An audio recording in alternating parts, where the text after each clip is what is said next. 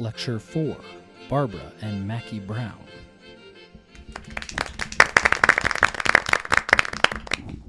While many who know John C. Porter will attest to his pursuit of perfection, there are some who have been persuaded by his wit and wisdom that he actually is.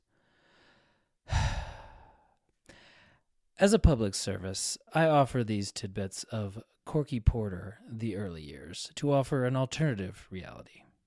I expect that Mr. Porter will claim fake news but those of us who have known him since his claim that God should be referred to as nonentity A know from what humble beginnings the Great One arose. My earliest memory of Corky goes back to a brunch at Cherokee Country Club.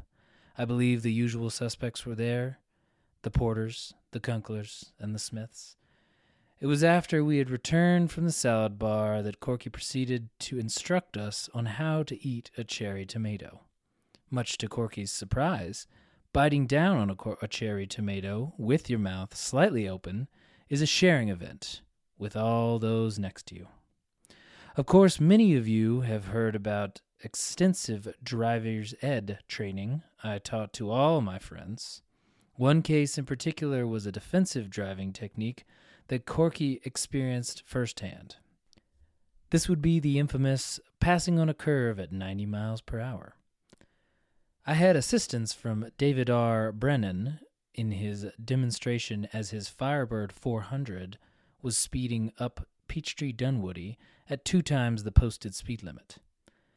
No need to go into the details on this other than to say that David's car was passed on a curve with, much to my surprise, a car rounding the corner heading our way.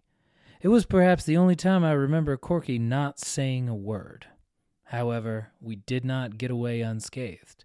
My 911 was left with permanent fingerprint marks on the dash where Corky braced for his inevitable demise. The moral of the story is to never ride in a car with a teenager who was raised with no adult supervision. With deepest respect for a true friend, Barbara and Mackie Brown.